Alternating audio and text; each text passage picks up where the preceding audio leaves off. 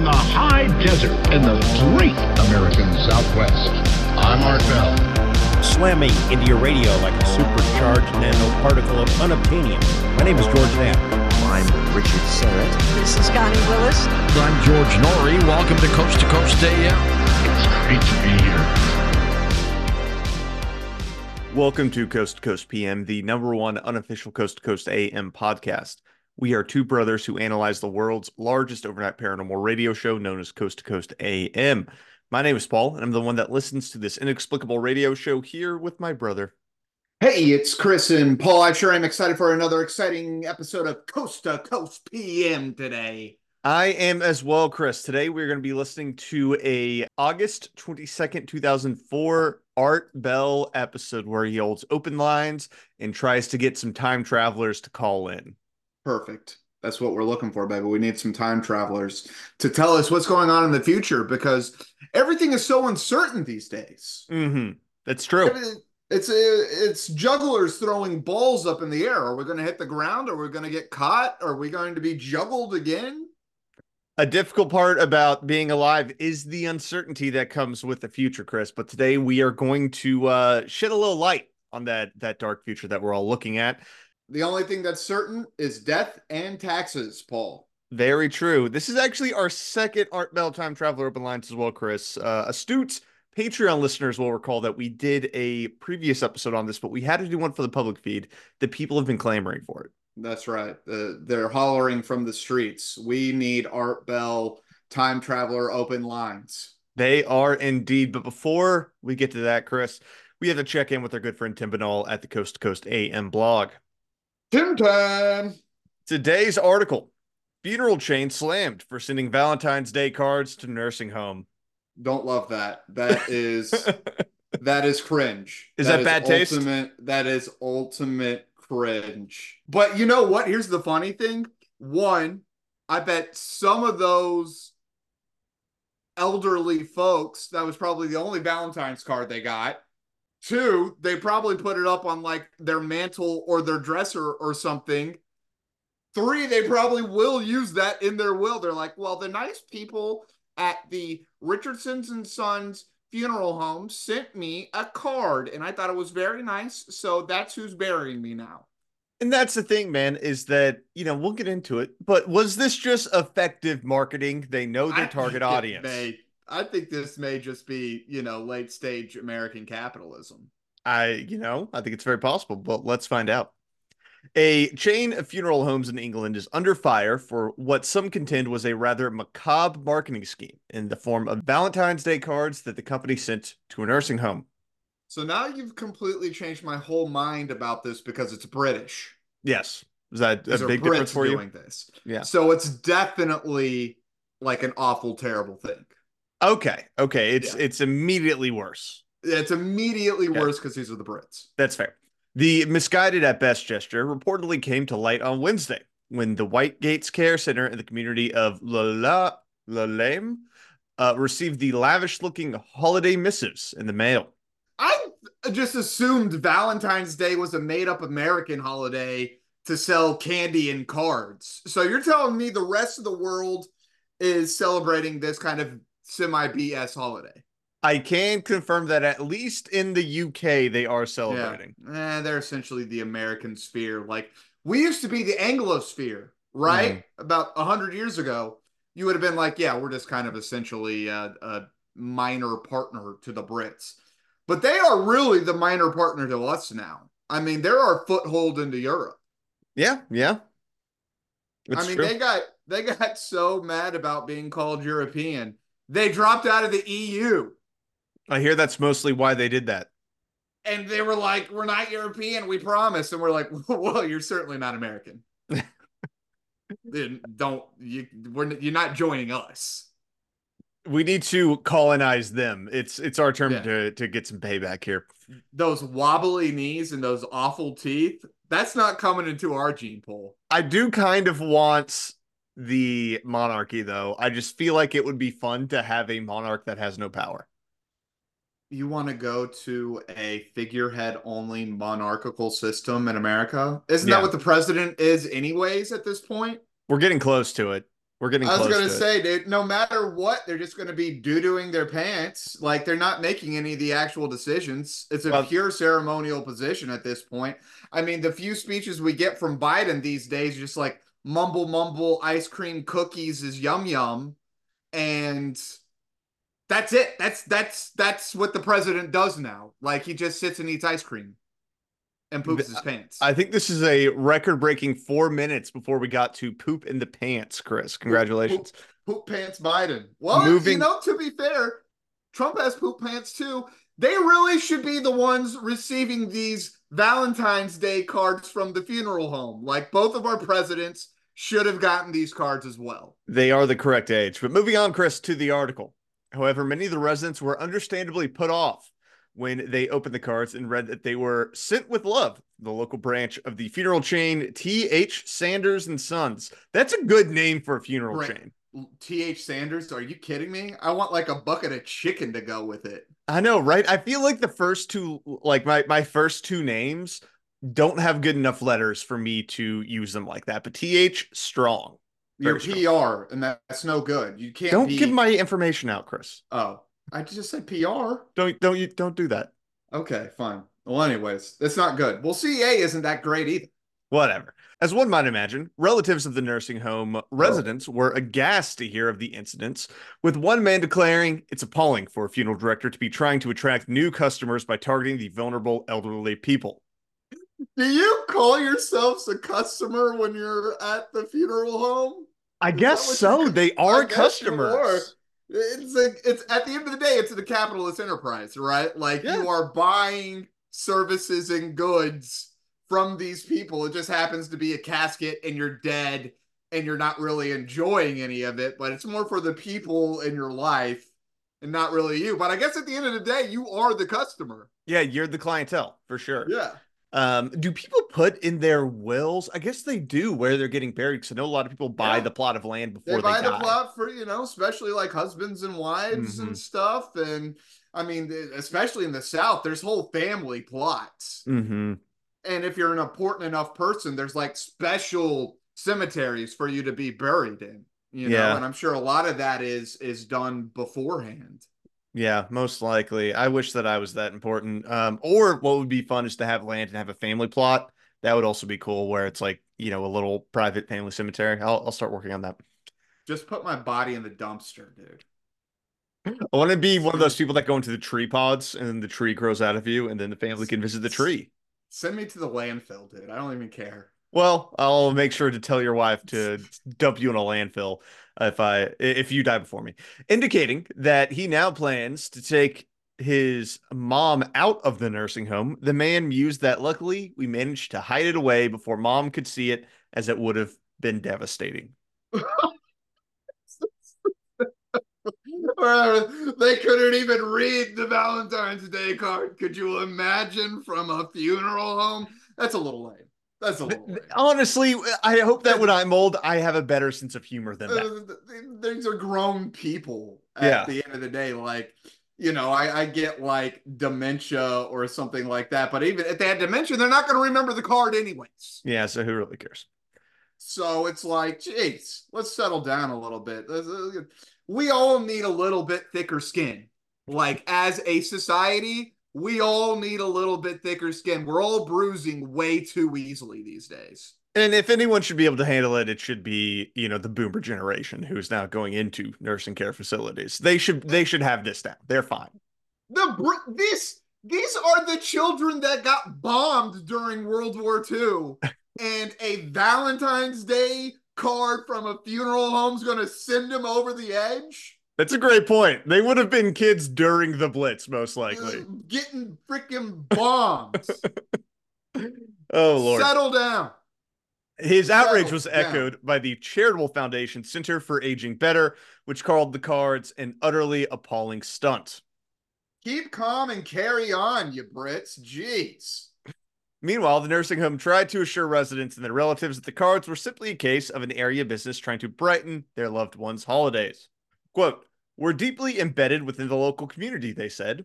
and we value the support and engagement of all our neighbors, including T.H. Sanders. You know why I don't think World War III would ever happen? Because they would have to have like a restorative justice circle and like ha- pass around bags of popcorn and like we'd have to talk about our feelings.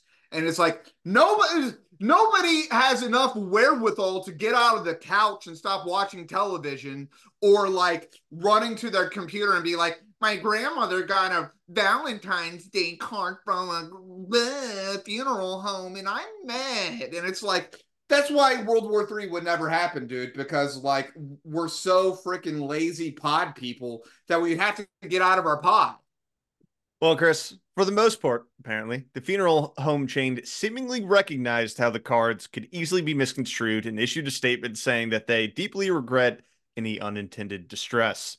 What's the over under that they actually did, though, gain some clients out of this stunt? I guarantee you they did. They definitely, there's no bad PR, dude. We are now talking about this funeral home over in the UK. Yeah. I mean, you know what what else is difficult too? I feel like it has to be hard being a funeral home because how do you appropriately target the audience who's most likely to use your services? Because apparently you can't send them nice cards. Yeah. You target them on Instagram, you know, I don't know. Facebook Two for- probably.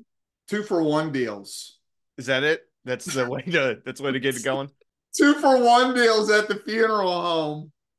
It's just a very important service, and I do feel bad that they can't really target their audiences appropriately because I'm constantly getting spam mail from everyone that I ever gave my information to. I get cards from my dentist, for God's sake, dude. Like, yeah, we'll do. I feel like you, you should be able to get a card from a funeral home. I don't know.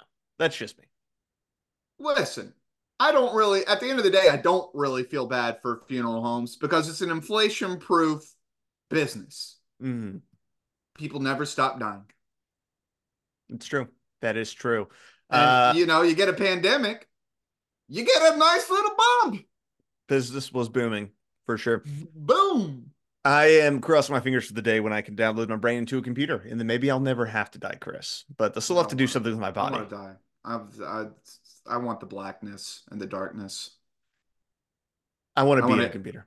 I want to be I want to be re I want to be re combined into the galactic conscious bubble and then just become one with the rest of the universe. And I think that's going to be a really magical moment and I don't really want to mm-hmm. miss out on that.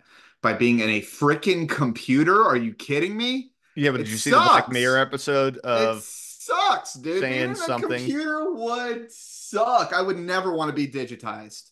I would never want to be digitized I'm going to be first in line. I'm going to be too poor to do it. It's going to be a rich person only Mhm. thing. I am certain.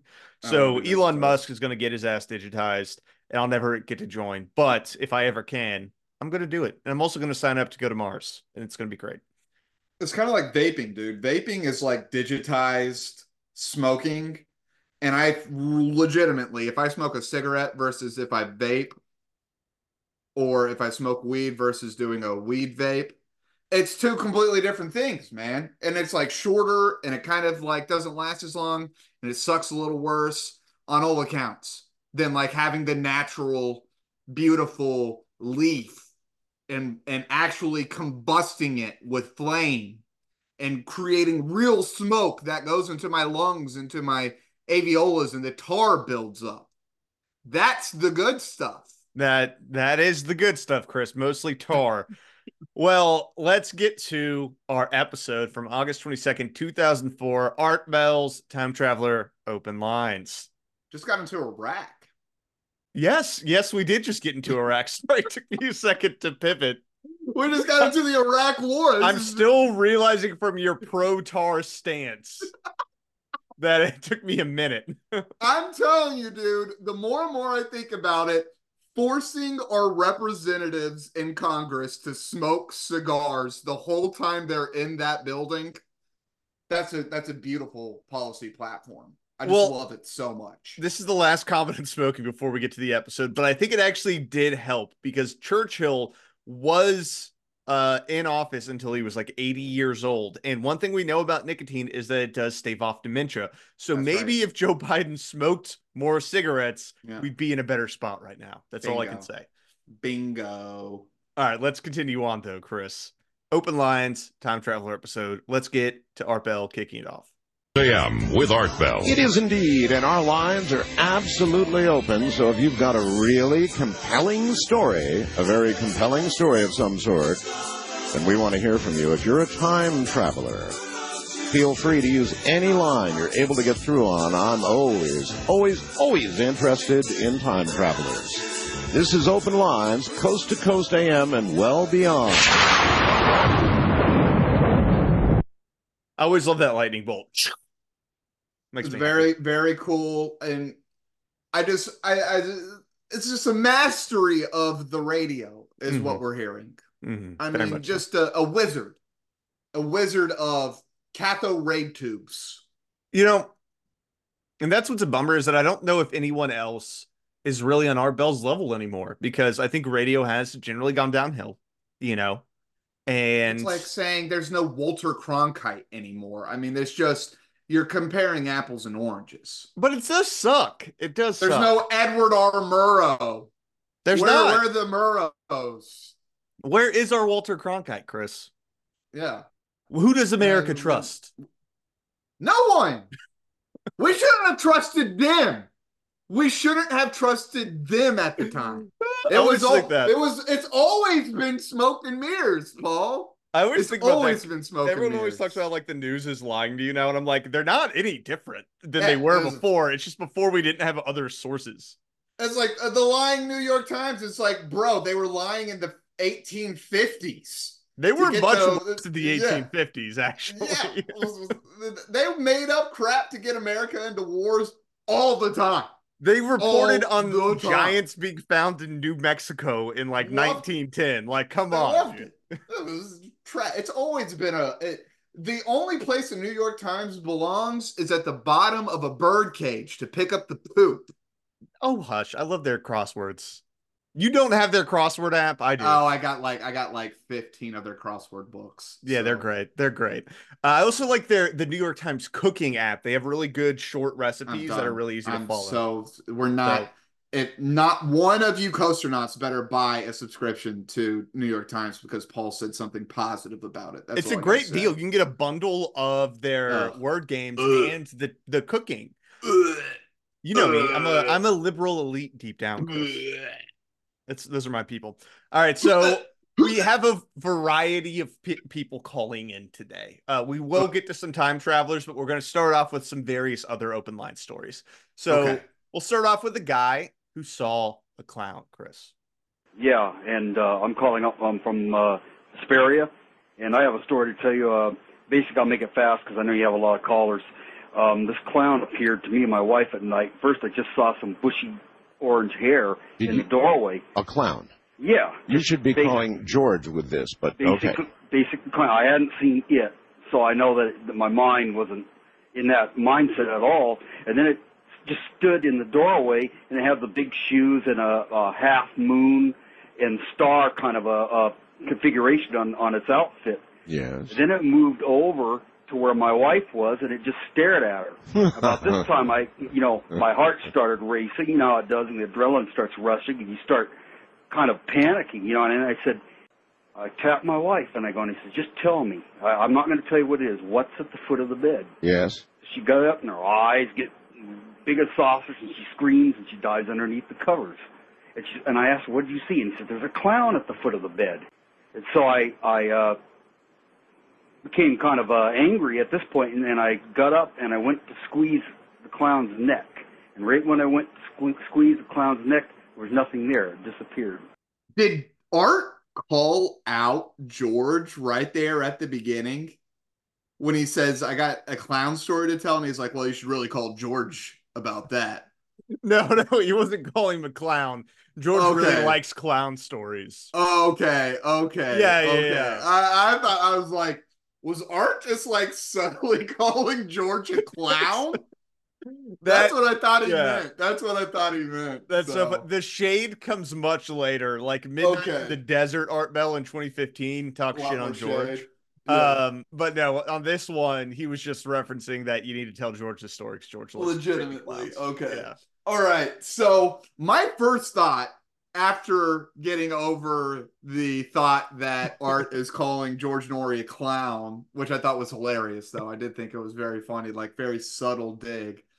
Um, the other thing that I thought was that like kind of came up into my mind was we've now have had several stories from Timmy about people dressing up as clowns or other type things and like breaking into people's houses and trying to scare them or you know walking around neighborhoods as bigfoot and you know trying to get people to see you. Do you think this was legitimately somebody dressed up as a clown scary just like trying to scare this couple? I don't know, but I think it is possible that maybe this this is a you know the fish was this big type story of there's a guy at, in an outside window who scared them and it turned into Right. like it was at the foot of the bed. yeah I think that is a possibility because Yeah. apparently people do have an affinity for dressing up as clowns and being weird. Right. I mean, So- we've heard several. We've heard several public clown stories of people doing weird things. Yes, yes, it is a big one, and uh, I think that is a strong possibility because if this guy is being truthful, uh, it is very odd that it was a shared delusion by this guy and his wife, short of Right. some sort of clown spirit. Maybe if someone died in their clowning outfit uh, inside the house, that would be a A possibility. clown has died here. Yeah, that that could be a reason why, but short of that, I don't know why a creepy clown would show up as a, a phantom in this person's house. You think uh, Father Malachi would pick up on that? He's like, I'm, I'm thinking this spirit is a clown. Father Malachi picks up on everything. this, uh, I'm getting a red nose and I'm getting crazy hair. Malachi Martin thought that someone having a cold was a demon infestation, so I'm sure this would have been a demon story to him. In the biblical sense, he's not wrong. That's true. There that's why we say God bless you when you sneeze. Yes. It's all demons. Well, we kicked off strong with that clown story, Chris. Um, we have another woman who calls in saying that uh, the government has an underground city at Roswell, which is very fun. calling. I'm going to talk about Roswell, New Mexico. I lived there for almost 14 years. Really? Really. Um, there's a lot of strange things, not just in Roswell. There's a place called La Luz Canyon, and uh, they have a there's an underground city there that Okay. the government has going on. How do you know about that?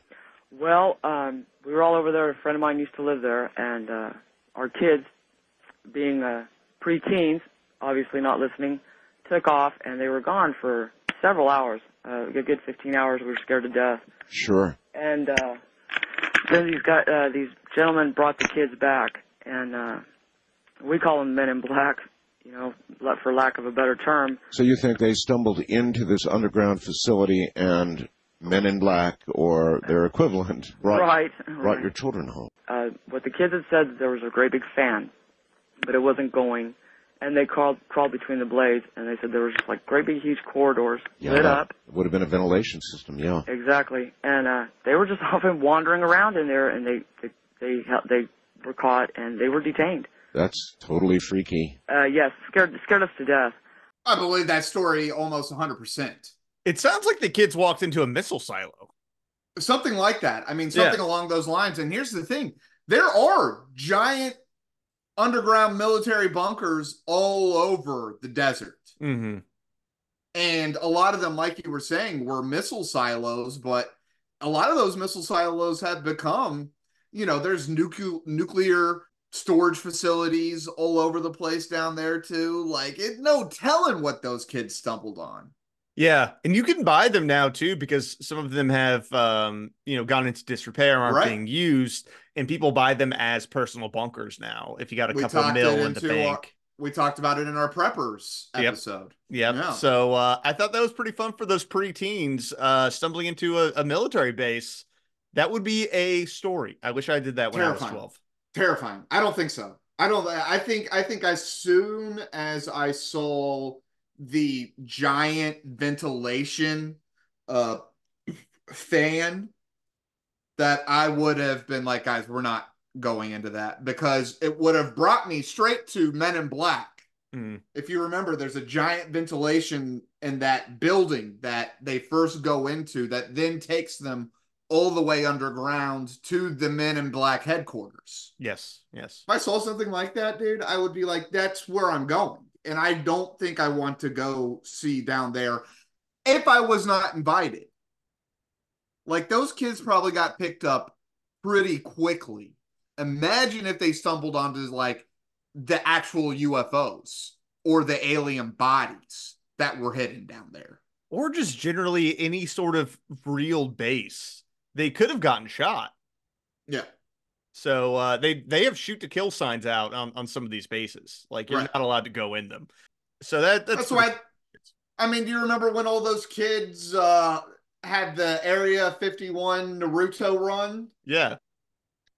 I mean, that's why none of them actually ended up doing it because they were like, we will get shot and killed. That was a great moment of internet history, actually. It Be, be really breaking into. Area 51. That was Pretty really quite funny. Yeah. What a beautiful thing to have happened. The only cool thing that I ever did when we were kids, like in terms of going somewhere where you shouldn't, is that we had that abandoned amusement park in our town. Yeah. I went to go see that once, but that's not that interesting. I broke into the eh, into the mall in our town Yeah. and got in trouble for that. We got caught by the police. Yeah, you're worse than me. You're a bad know. kid. I know. Well, we do have a caller, Chris, who does claim that he did meet a time traveler. So we can get into a little time travel now. Art, I didn't travel, but uh, the person I met did. You met a time traveler, you're sure? Well, I'm. You've got to hear me out on this. When I was in Las Vegas, I was at the MGM. Well, anyway, what what I was doing was sitting there, kind of sulking over my loses, my losses. But uh, anyway, this man walked up with a with a suit on, and he was kind of a movie star looking kind of guy with the dark hair, slick back, Vaseline, almost like the late 30s or 40s. Um, and he just he sat down, and I I thought he looked pretty rough, and he he he said, "Go to the Flamingo." And, and I said, "What do you what'd you say?" And he said, "Go to the Flamingo and play in the table in front of me." Really? And and I said, "Well, I don't." I In, don't. in front of him. That's what he said. In other words, he was going to be there as well to point the way. Said, "Play the table in front of me." Yeah, got you. All right. So anyway, I asked him if he wanted to drink because I used to drink uh, scotch, and he said, "I'd love a scotch." And he took a scotch and he walked away. Yeah. And I asked the bartender, I said, Have you ever saw him before? And he said, Well, I, I didn't really see who you were sitting by. I hadn't seen anybody sit by you tonight. And uh, as I watched him go up the escalator, he, he, he sort of disappeared. Hmm. But there was a lot of people at the MGM. This was the night of the Tyson fight. Oh, yeah. So I, I'm sure you beat feet to the flamingo, right? Well, I went out and got in the bus, and I'd never ridden in a bus in my life, uh, Yes, sir. public bus. It was four in the morning. Yes, sir. and I went down and just went. I wasn't sure exactly where the flamingo was at that time, but there it was. And so I walked in the main door, and I walked around the blackjack tables because that's my favorite game. Yes. And I never did see this gentleman standing by a table, and I I thought to myself, well, this is crazy. And then I looked over to the left, and there's a cardboard figure of a person full size You got to be kidding. and I didn't know who I didn't know who it was at all. And I asked one of the dealers. I said, "Well, who's that cardboard figure?" Because it looked just like the guy I met at the Flamingo. Yes. And he said, "Well, that's Bugsy Siegel." Oh, And I said, God, "You got he's it." a I- I said, father "You of Las it." Vegas. That's what he told me. He said, "That's Bugsy Siegel." That's the founding father of the city Right. over the hill. Well, anyway, he was his cardboard statue or figure was right there. So you played.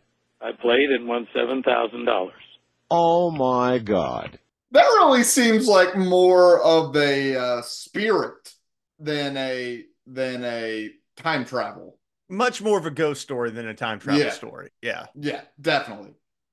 I can you imagine the founder of of Las Vegas coming to you and be like, "Go gamble at this place." I'm doing what he says. Oh, 100% I would do what he says. I'm doing what he says. Yeah.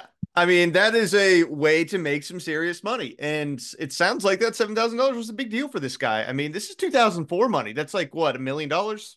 Seven.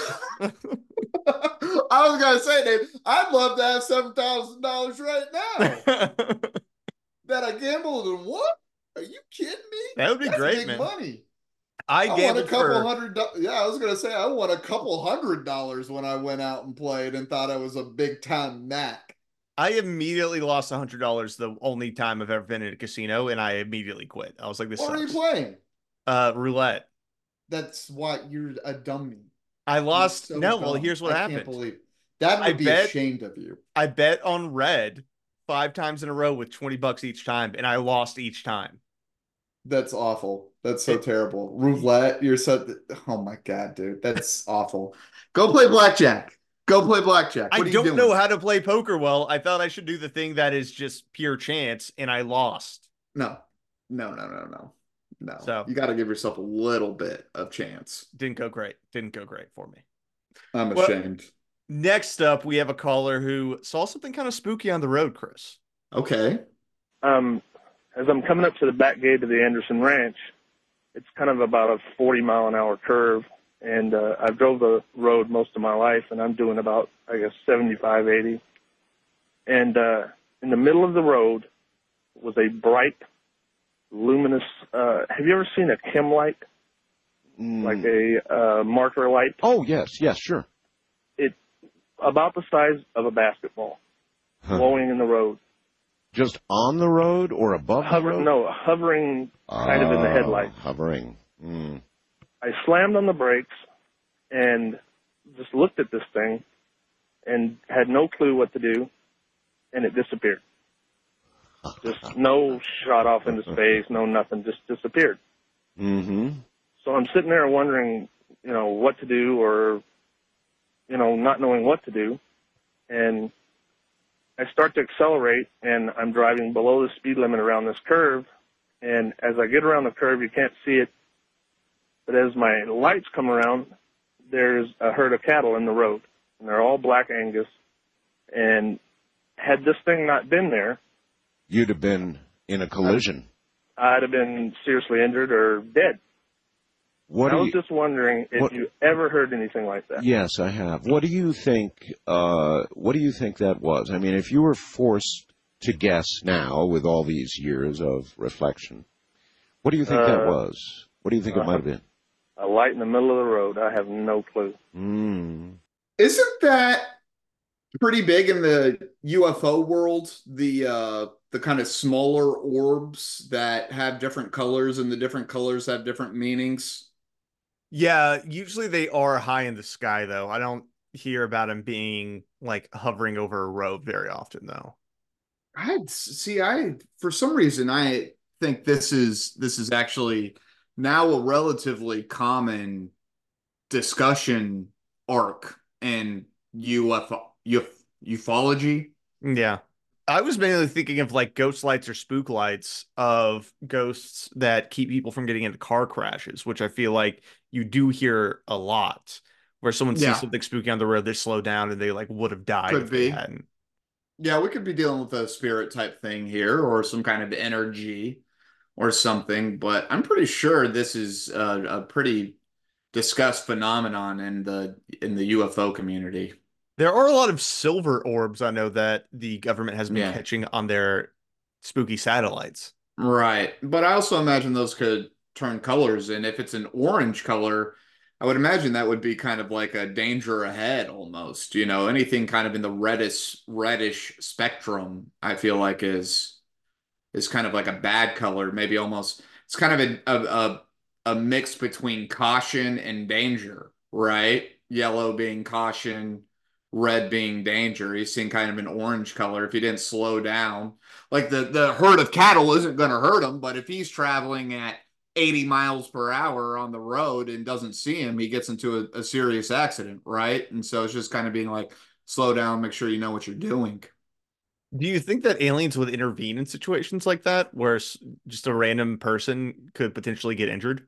This is something in which I'm uh I'm agnostic on. I don't know. Hmm. Hmm. I think I think it would be like a you know, no one else is really around. Let's just kind of be, you know, like what they're just like nice. Yeah. Right. And, and it wasn't, they're not, they didn't do really anything. They're like, oh, we got caught. You know, but okay, this guy could like die. Let's not let this guy die. You know, it was, you know, there's nothing special about it or anything like that, but it's just like, and then they're off. And then I don't know. I don't know if they can like tell if like people aren't going to, he's like, this is a guy that isn't going to ask questions. You know what I mean? I wonder mm-hmm. if they're mm-hmm. like able to somehow sense that. You know, it's just like he's like, you know, I love art because art is like he wants to have a conversation about like whatever weird thing this guy believes that it is. Yeah, yeah. But this guy is just like just lighten the road.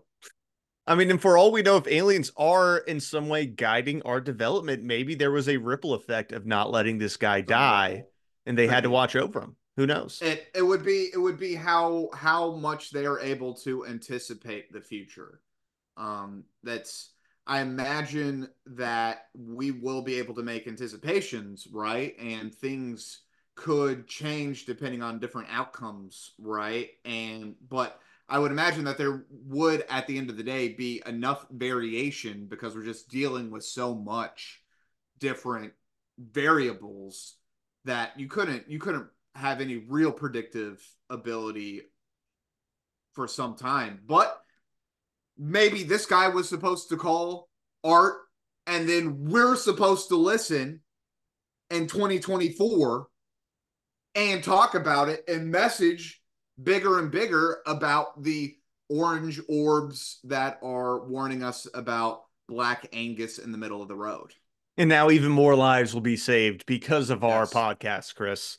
That is the winning theory, I think, of what actually occurred. I agree. I, I certainly agree. well, getting into UFOs, we got a couple UFO callers coming up. So we have one caller that has a pretty specific UFO theory she wants to get into. Um, I'm calling from Hawaii. Oh, great. And I just wanted to let you know that um, I have a very strange theory, I think, about all of the UFOs and things that are happening out there. I believe that we're being monitored and I have an idea that more of us have been abducted than people think, and I think it's probably ancestral. Well, a straight straight on question: uh, Do you believe that you have been abducted? Oh, most definitely. I thought so. Yeah, I, I, I believe three generations of my family has. Really? Yes. Why do you think you've been abducted?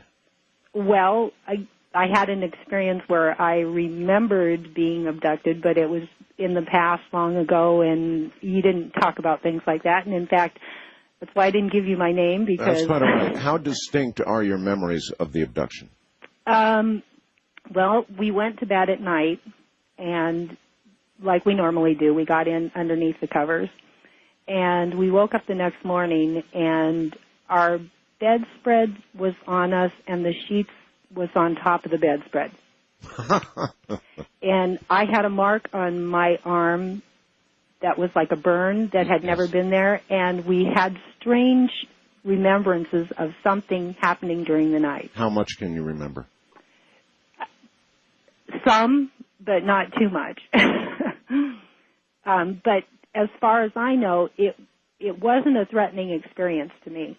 I, I do love the idea that this woman knows that she got abducted because she woke up and her sheets were in a different order on her bed.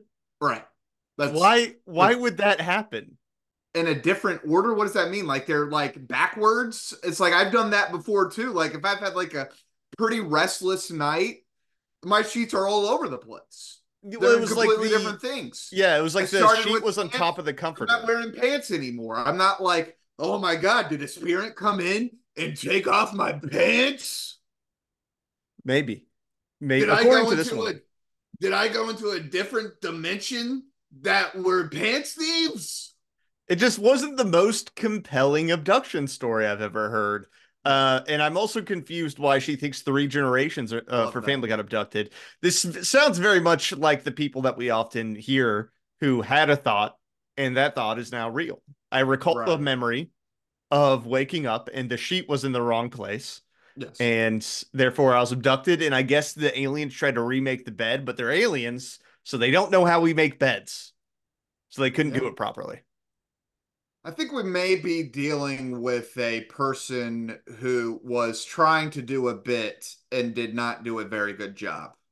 Well, it's funny that you say that, Chris, because would you like to hear another person that was trying to do a bit and didn't do a great job?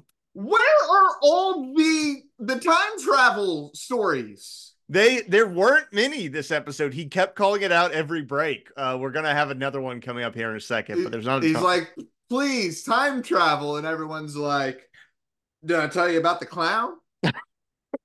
I think I think time traveling fell out of vogue, or the screeners were doing a bad job screening. 2004. Uh, You know, I feel like we do go through periods of time travel movies. We'll get like Mhm. a, a crank out of them, and then nobody wants to talk about time travel because it does start to hurt your brain if you think about time traveling too much. You know, and I almost wonder if we didn't get some steam released from Christopher Nolan doing Inception a couple years ago, which all made our brains hurt and was close enough to time travel that it was like, all right, well, our brains hurt enough. So we don't need to do time travel for a little bit. Cause I can't really think of a great time travel movie that's come out in the last few years. Yeah, the closest for me would be Interstellar, but that's not Interesting. It- I mean, I guess it sort of is time travel at the end. Was like Um, it's what, 2016? yeah, it was a while ago. Yeah, I think it was 2014. It's 10 years ago now. yeah. I do love that movie though. That is a great movie. It's okay. It is one of my favorites. It's one of my favorites. It's all right. I love that movie so much. All right. Yeah. Next caller says that he's standing next to a UFO, Chris. Now we're talking. We're getting somewhere now. You're on the air, coast to coast AM with Art Bell. Where are you calling from, please? Hello. Hello? Um, I'm calling from the U.S. That's all I can say. All right. Um, a few months ago, uh, one of my I had one of my tech sergeants call in. Uh, he was guarding a faculty, if you will. And, a, uh, a- he asked me to call in. he was guarding a faculty? Let's uh, let's just say he was guarding something that you guys are looking for, and uh, he convinced me about two weeks ago to call in. I'm his commander. I'm post commander of this faculty, and took me a while to get on with you guys, but here I am, You keep saying faculty. Do you mean facility? if you will. Okay. And what is it that your facility does? Well, let's just say I'm looking at something right now that wasn't made in this world. So that's a weak start. We got some more. Yeah. Not I like- strong. My faculty. I was like, are you a bunch of teachers? Is that what you're trying to say? Like a you're a professor? My My- faculty. My favorite is Art says, Do you mean facility? And then he's like, If you will. well, if you're gonna hit me with ten dollar words, sir, I guess so. so not the most impressive gentleman, but he Yeah. he continues on. He has a whole little story he's got to weave. Some kind of commander, though, at and he, I think he's trying to say he's the commander of a base somewhere, Yes, and probably a secret base. He's trying to, but my guess is if you're in charge of a base, you would know the word facility. Is my hope. I've never served, but Listen, if you were a good military commander in 2004, you were in Iraq and Afghanistan. You weren't at the home base, so we may not have had the best commanders overlooking the homeland. Actually, that's a great point. I'm pretty sure that we dropped the requirements during the Iraq War, so maybe he did slip in. Eh, we- this was attrition. This Yeah. was we got to have a warm body in this spot, and they're like, he uses faculty for facility. Is that okay? And it's like, is that the worst thing he does? no, one of the, it sucks, but okay, that's fine. Go with him. I- Put him in the seat. I know that his vocabulary is at a second grade level, but he has a pulse, so Yeah, uh, he can watch the. UFOs. He the man takes shit better than any commander I've ever seen, sir. I mean, if you think about it, it is sort of genius to have the idiot in charge because no one's gonna believe him. He's he already sounds like a jackass. It's crazy. It's great. It's bonkers. This is so. This is all. This is all good. And his his subordinate told him to call into Coast to Coast AM with Art Bell to talk about the things he's seen as the commander of the post. Can you imagine uh, a subordinate going to their commander and saying, "Hey, I called into Coast to Coast to talk about the UFOs. Can you do the same?" You do You it get too, sent to the. Yeah, dude, that we would you would never even that conversation would happen and it would have been recorded because everything at a facility like this would be recorded. Well, let's find out what's going on at this Okay, faculty. Chris. You're right. All right. We're gonna But learn. let's take let's take the tinfoil hat off and let's listen to this man tell his story. We're here to learn.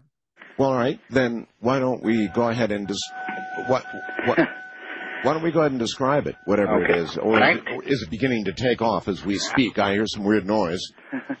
1979, um, order came down to terminate an unidentified flying object. We terminated it. All life was uh, hunted down and terminating within 24 hours, as per the order. And we recovered what was left of the craft. And uh, my my superiors, if you will, well, let's just say it's uh, about 280 foot long, probably about 150 feet wide, and there were 17 occupants on board, and it was deemed fit for the human race that we exterminate with extreme extreme prejudice. The life forms on board. We, uh, with the technology uh, that we had at the time, we froze what was left of the occupants on board. You froze them? We froze them. but uh, I had uh, one of my tech sergeants call in a few months ago. Yes. Uh, he, I believe he talked to a George Noory. I believe Mhm. that was his name. That's the information I have. Yes. And about, I guess it was 19 months ago, we gave the president a new briefing on the project. You did. President We Bu- have, President, uh, President Bush. We have a 17 million dollar budget Would that this base. Yes, would that be President Bush? Yes, it would. Uh-huh. We gave him a. Um, we told him that we were asking for an, an additional 24 million a year, and he told us he was cutting our budget by half. Oh, not a good idea when you got a big secret like that. Well, not just that. The reason we terminated these people Yeah. was uh, the total amount on board, and in order to terminate them, which we ended up doing, we ended up losing about a quarter of our people, which is I'm not going to say, but it was a lot of people. Well, We uh, so you you terminated with extreme prejudice. In other words, ki- how did you kill them? I can't say Oh, yes, you can. no. How did you kill them? Big whack over the head or what? um, well, let's just say that uh, how we killed them would offend a lot of people. What a way to end that clip, dude. Yeah. Yeah. It would offend them. It would offend them. It would it would offend people how we killed them. Can't what does that mean? What could that even possibly mean? They dropped nukes on him. They used two nukes Yeah. to blow. Is that what it was? Yeah, it's what it was.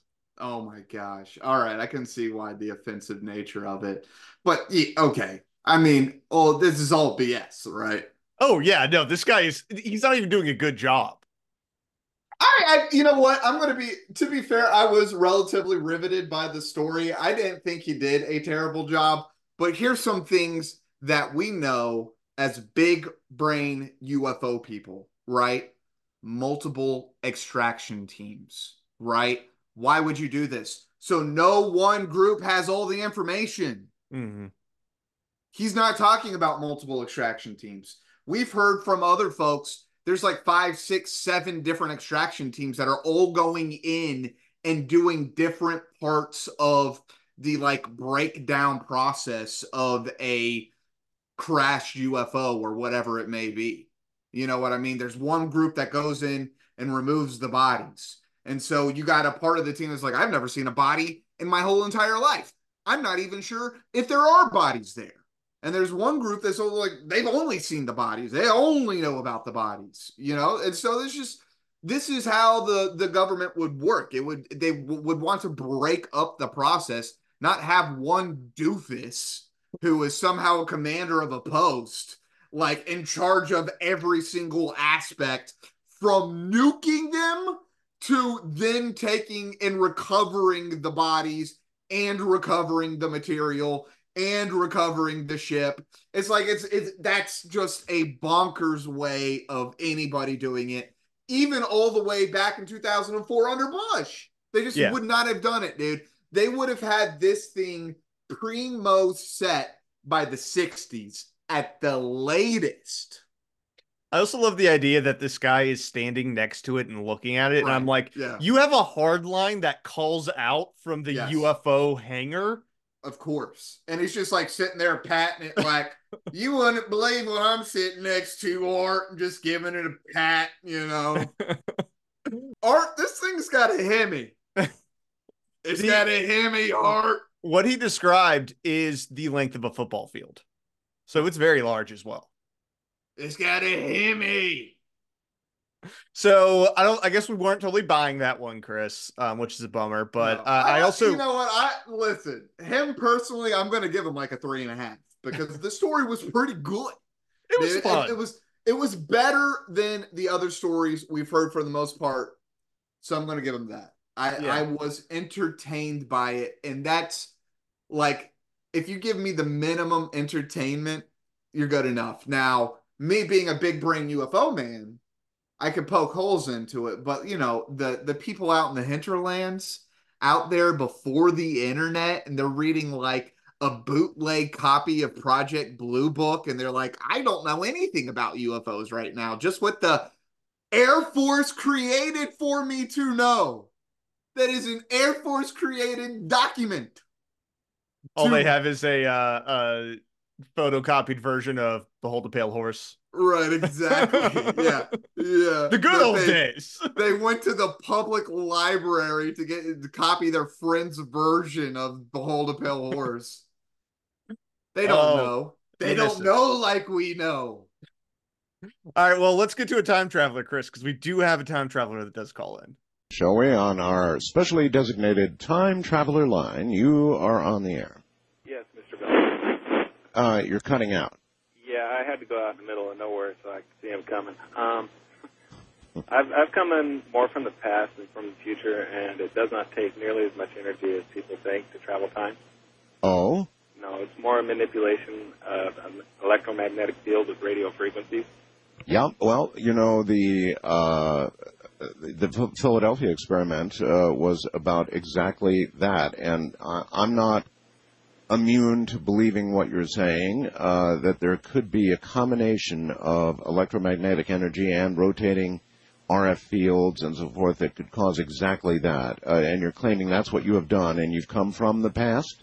More from the past, about the mid 70s. Your antenna array, that loop antenna array, I haven't seen it, but it sounds like you're real close to actually completing a, a fairly large uh, circumference for manipulating an area of time. So you're claiming you came from the 70s, huh?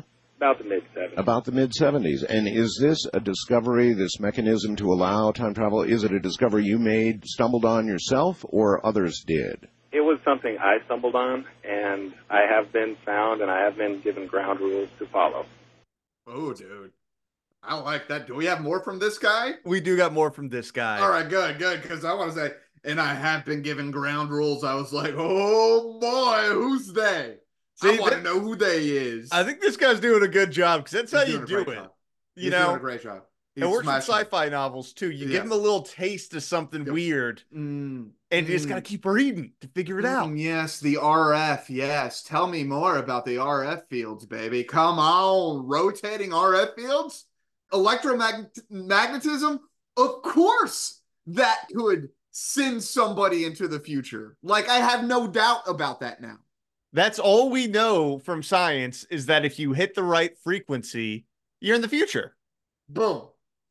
I mean, come on. This man is smashing it. I love it, dude. 1975, perfect year. What a great year to choose. Are you Yeah. kidding me?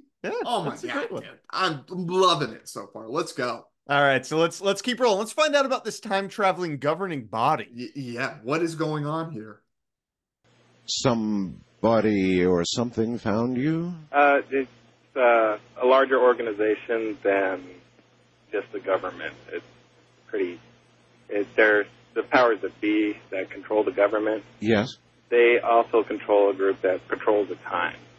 Oh, now this is interesting. Uh, so then there are certain rules to time travel, which apparently were laid down for you. Is that it? Yes, if I violate any of those on this phone call, they'll find me faster than I can leave here. All right. Uh, try and if, if tell me what you can of the rules for time travel. I mean, what are the? Can can you talk about that at all? Uh, to a certain extent, there are there's a common sense rules. You're not going to go into, like you say, Vegas and uh, make the play the odds in your favor. You can, to an extent, where you need money to survive, or to an accomplish uh, to accomplish a mission. But you can't get greedy. No, no, they'll they'll come down on you before you ever get to that point. They. Might we understand the nature of they Uh, or them? your, your Illuminati is a close uh, understanding, about as close as you're going to get to it. You believe the Illuminati are the guardians of the secret? They're no, it's an organization that's uh, it's the Illuminati, Illuminati would pale in a comparison of their barbarism. Uh, I would say the Illuminati is what they have propagated as, you know, kind of their cover. Yeah, there's an Illuminati inside the Illuminati. We all know that. I mean, it's how the Illuminati were formed. Is they Yeah. formed inside the Freemasons. Yeah, It's it's turtles all the way down. It's turtles all the way down, dude. if once you penetrate the first circle, that's the thing. You've only penetrated the 1st circle. Mhm. There are so many levels, and then it's just like the Rothschilds at the top. It's just yeah, it's it's just a constant nesting doll, much like our government's UFO programs of secret societies whose esoteric power grows the deeper you get in. You start with the Freemasons, they have some political power. Uh, then you get to the Illuminati, who have more like, you know, spiritual control of Earth. And then you get to the Illuminati's Illuminati, which control time. Yeah, dude. And this is, you know, it's like this is how I know George Soros isn't that big of a deal because he's playing in politics. If you are playing in politics like George Soros does, you're not even close to the top of the pyramid. Yeah. Do you think these time traveler authority guys care about our politics? No. They got bigger fish to fry. They're, they're, they're looking at like the like hyper banking guys, the ones that like co- control national currencies. Like those are the ones that are the, the the people behind the machine. You know what I mean? They're like these guys that we've heard of don't know anything. Yeah, dude. They're living in a fourth dimensional reality. We're fifth dim and higher, Yes. man. Yes. We're Yes, above dude. it. I love the idea of being a part of an organization that patrols time.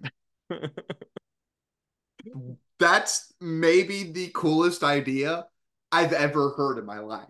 Oh yeah, yeah. It immediately reminded me of uh, Marvel because they have what's called the time. Uh, was it like the time something authority?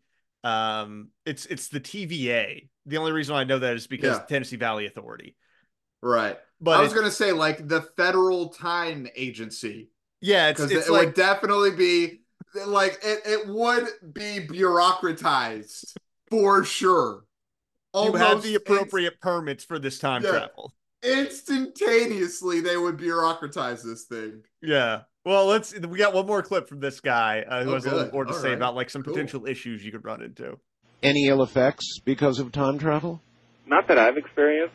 Uh, some of the ill effects that I've heard of, which is why they want me to use their equipment, Yes. are, in, for instance, materializing 30 or 40,000 feet above the ground. That would be bad. Yeah, it's more getting stuck in a magnetic stream outside the stratosphere, or you know, you you kind of pull in on the wrong spot. Is what they're explaining to me. I don't understand a lot of what I did or how I did it, Mm-hmm. you know, or how it worked. All I know is I I turned it on. I said, "What the heck? Let's try it," and I came out in about 1993.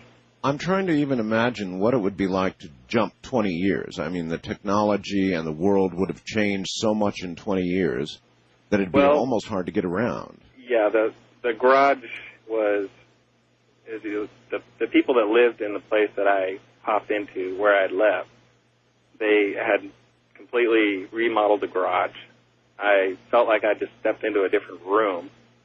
And when I went walking back into the house and all my parents' furniture was gone, I and here here they are with these cordless phones and everything. I kind of flipped out. And of course they flipped out when they saw me. I'm sure they did. They probably thought, my God, it's a ghost or worse. Dude, He did a great job. Dude did a great job. He smashed it. He absolutely smashed it. That is a really That's funny do it. scenario, though, if you think about Yeah. it. Like just showing up in someone's garage, you know, 20 Yeah. years in the future, like, whoa, who are you? You're, you're like wearing bell bottoms and like an acid wash shirt, and they're like, "What?" And you're just like, "I used to live here twenty years ago." Sorry about it. But the the other thing you brought up though about ending up, you know, way too high above the earth or something I think is interesting because this is Yeah. one of the issues with time travel that no one talks about is the fact that if you jump through space time, we're constantly moving through space on Earth. Right. So you would need to jump to like the exact moment where Earth Yes. was. Yes. you know, X number of years in the past or future. Yes. You can't just jump randomly. Otherwise, Right. you end up floating in outer space. Yes. So I kind of like you- that. Yeah, and and, and that does it, it starts to get to a weird place. It's like so is the place around you moving in time? Are you moving in time with the moment in space that you're? There's so many.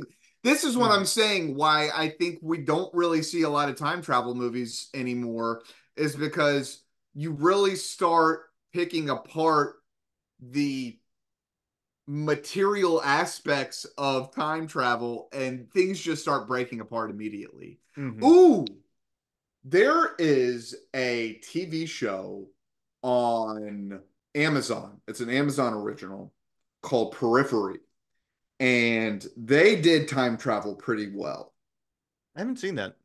Yeah, it's they they just went with they went with every time it just splits off into a new a new world.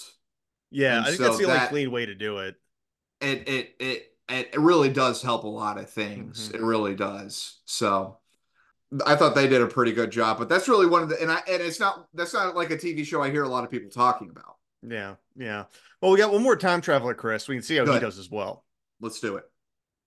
I would give you my name, but you probably already have it with the automatic number identification or CNA that's attached to your phone lines. You think so? I'll make it I'll make it very simple, okay? We used to take airplanes out of Las Vegas and fly to a classified center where we installed huge antenna arrays to monitor magnetic rifts. Okay, we also installed large antenna arrays to talk to the satellites for the government, okay, where a lot of interesting stuff went on. Okay?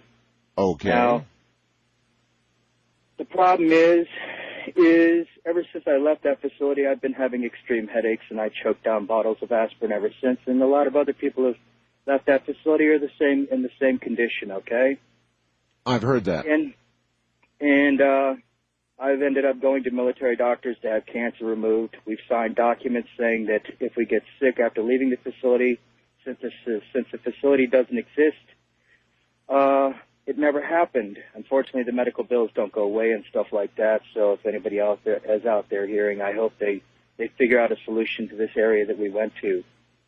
Okay, there uh, there's all kinds of stuff. Bush has already re-signed an order to reclassify the areas that we were in. That's correct. Uh, so discussing any information within the area would have me in jail so far that, let's see, the way they put it would, they'd have to send, uh, fruit roll-ups to me in the form of sunshine. You know? So, Is uh, that the way they put it? This is good stuff so far because a lot of it is ringing true. Yeah, we're not taking care of our vets. That Yes. adds up Yes. for sure. Yes. Well, and and and it reminds me of our Doctor Delirium episode Mhm. where you had these guys who got tested on. I mean, these are American soldiers who got tested experimental chemicals on that literally messed up their brains and couldn't talk to anybody about it, couldn't tell their doctors about it, couldn't get help for it. You have, I mean, I think it was like dozens of soldiers who commit suicide. You have others with decades long PTSD. Like this is all this is all adding up. I'll track tracking, man. I'll track tracking. Well, let's find out what he was doing there. He's doing a good job. Yeah. Uh, these experiences in time that people are experiencing with the clocks and that. Yes. It's called accelerated time. The government has been watching it.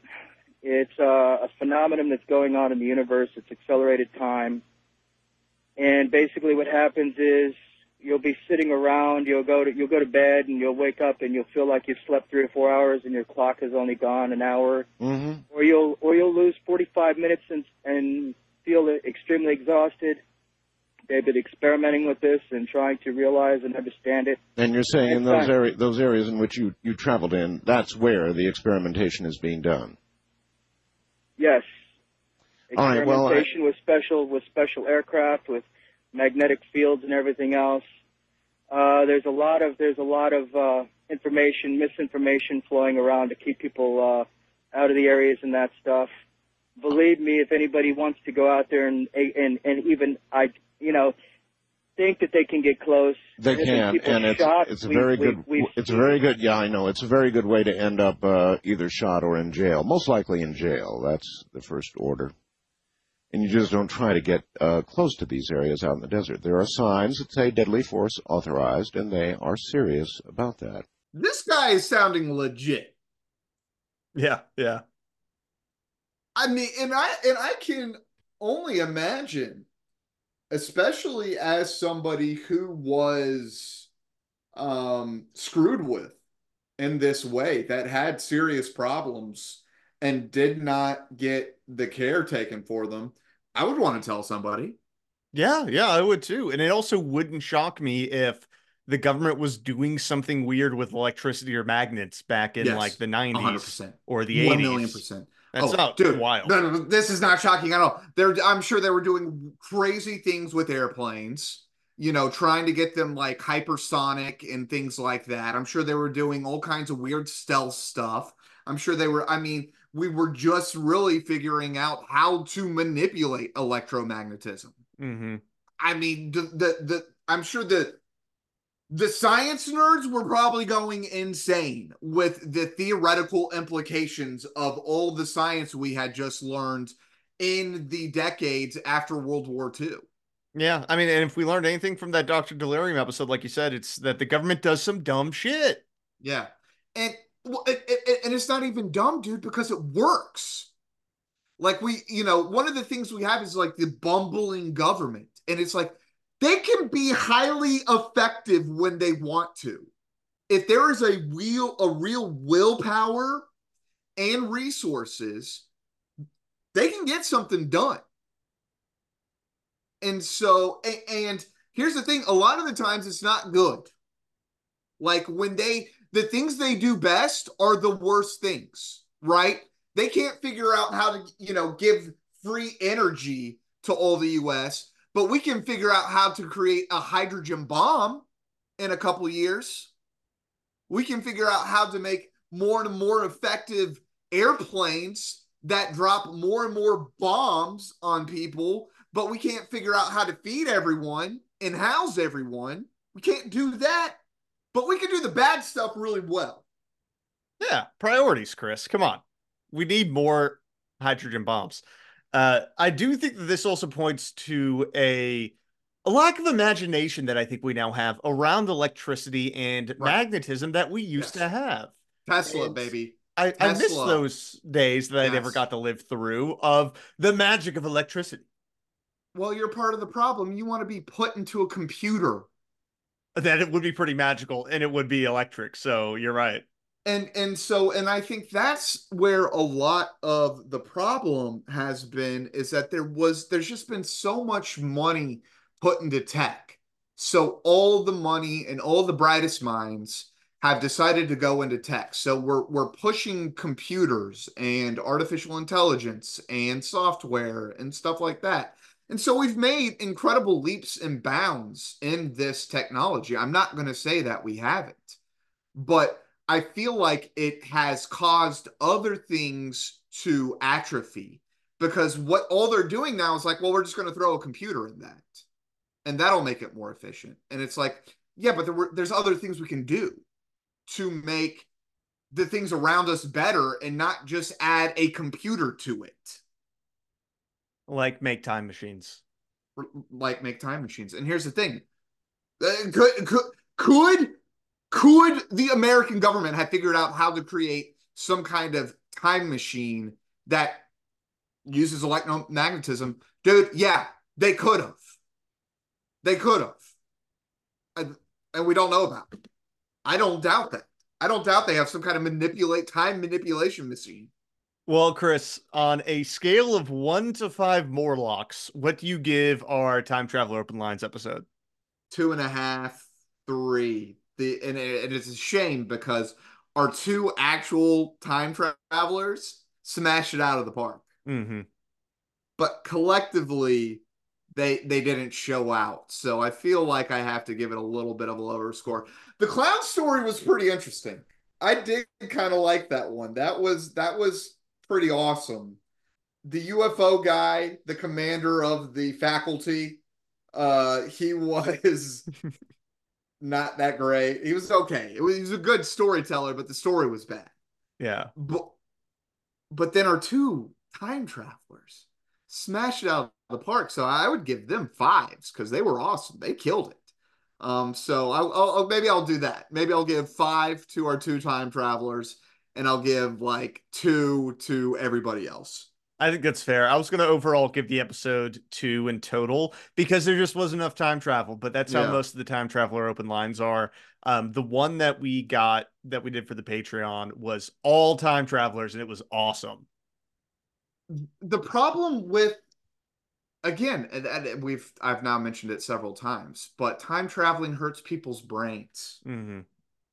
and so it's hard to do well so i can kind of see the i can kind of see you know your average coast to coast head being like i'd rather just talk about my weird clown story Yeah, that's true. That's true because those are apparently abundant, Chris. Well, that will be our episode for this week. You can support the show at patreon.com slash to ghost PM for as little as $2 a month to keep us on the air and keep us running, keeping us ad free. Um, and you can email me, c2cpmpod at gmail.com, and you can find Chris on Reddit, r coast to coast PM. That'll be the show. We'll see you next week. all conspiracy all the time later